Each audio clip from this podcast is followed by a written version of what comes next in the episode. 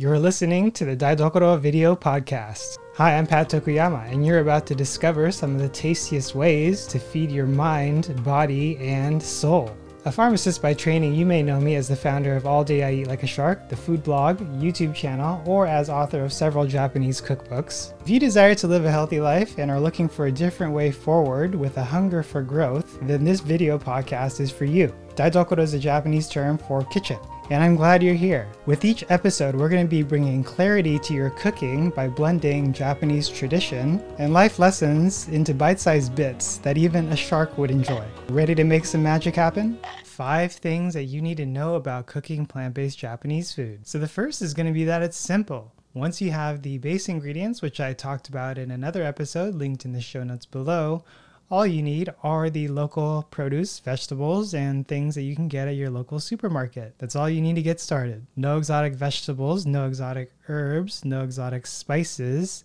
and no specialized cooking equipment, though it might make your life a little bit easier for some cases, but not all. The second thing is that it's easy. So you don't need to have gone to cooking school, culinary school, or worked in a restaurant or have some sort of an extensive cooking history, even the most basic or beginner uh, cooks can cook plant based Japanese food because it's not that technically complicated or challenging. You're not trying to create a fine dining experience with a bunch of different ingredients and tweezers and plating and all that stuff. You're just doing homemade plant based Japanese food, which is as simple as it gets. It's easy. And if you don't think so, maybe you can think about the first time that you've ever tried something uh, and then you tried it again and then again and then again. Maybe by the fourth or the fifth time that you tried it it was a lot more simple and easier than you first tried it. So maybe even think back to when you uh, cooked your first dish and then you tried it again a second or a third time or maybe even the first time that you rode a bike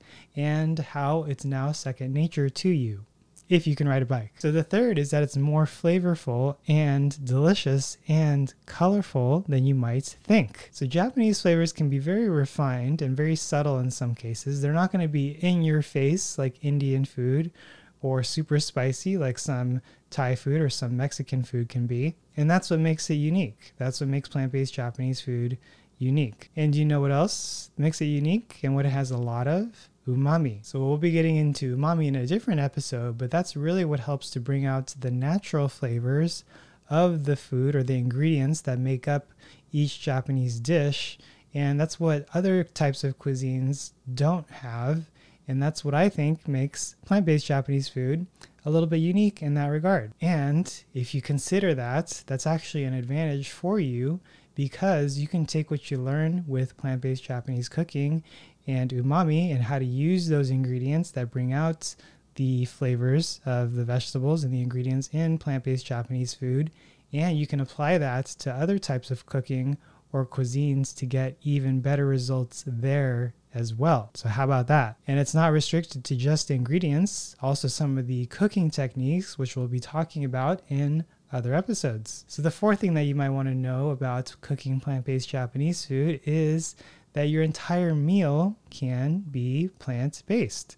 And essentially, so it could be something as simple as a rice bowl or a donburi, or something a little bit more complete with several courses or side dishes known as okazu, uh, more of a teishoku style meal. So maybe something with a bowl of rice, a bowl of soup, uh, a few vegetable dishes, and then maybe a main dish with a piece of tofu or other protein of choice. Or if you really wanted to get fancy and treat yourself well, you can also try to make something more of a kaiseki style, which is uh, multiple courses, many, many small dishes, or even shojin ryori, which is also a little bit more involved with many different small dishes. And if you've never heard of shojin ryori before, that's essentially Buddhist cuisine.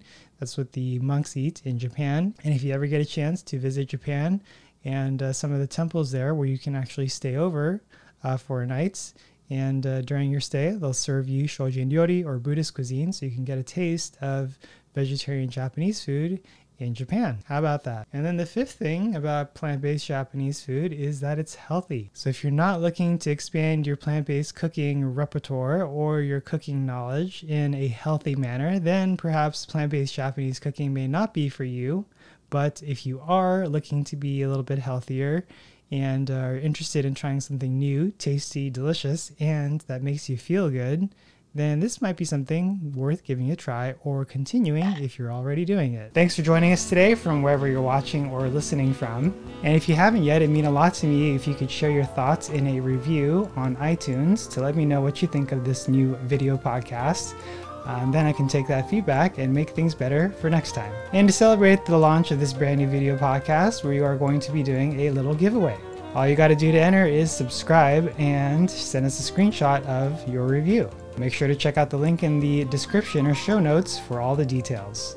And I'd encourage you to share this with a friend or a loved one because if you've gotten value out of it, chances are they will too. Want to try cooking Japanese food at home from scratch? Head over to alldayieat.com slash aisatsu, A-I-S-A-T-S-U, to get started today. And if you're new here, make sure to check out alldayieat.com slash daidokoro, D-A-I-D-O-K-O-R-O, for all the show notes, bonus materials, resources, and more.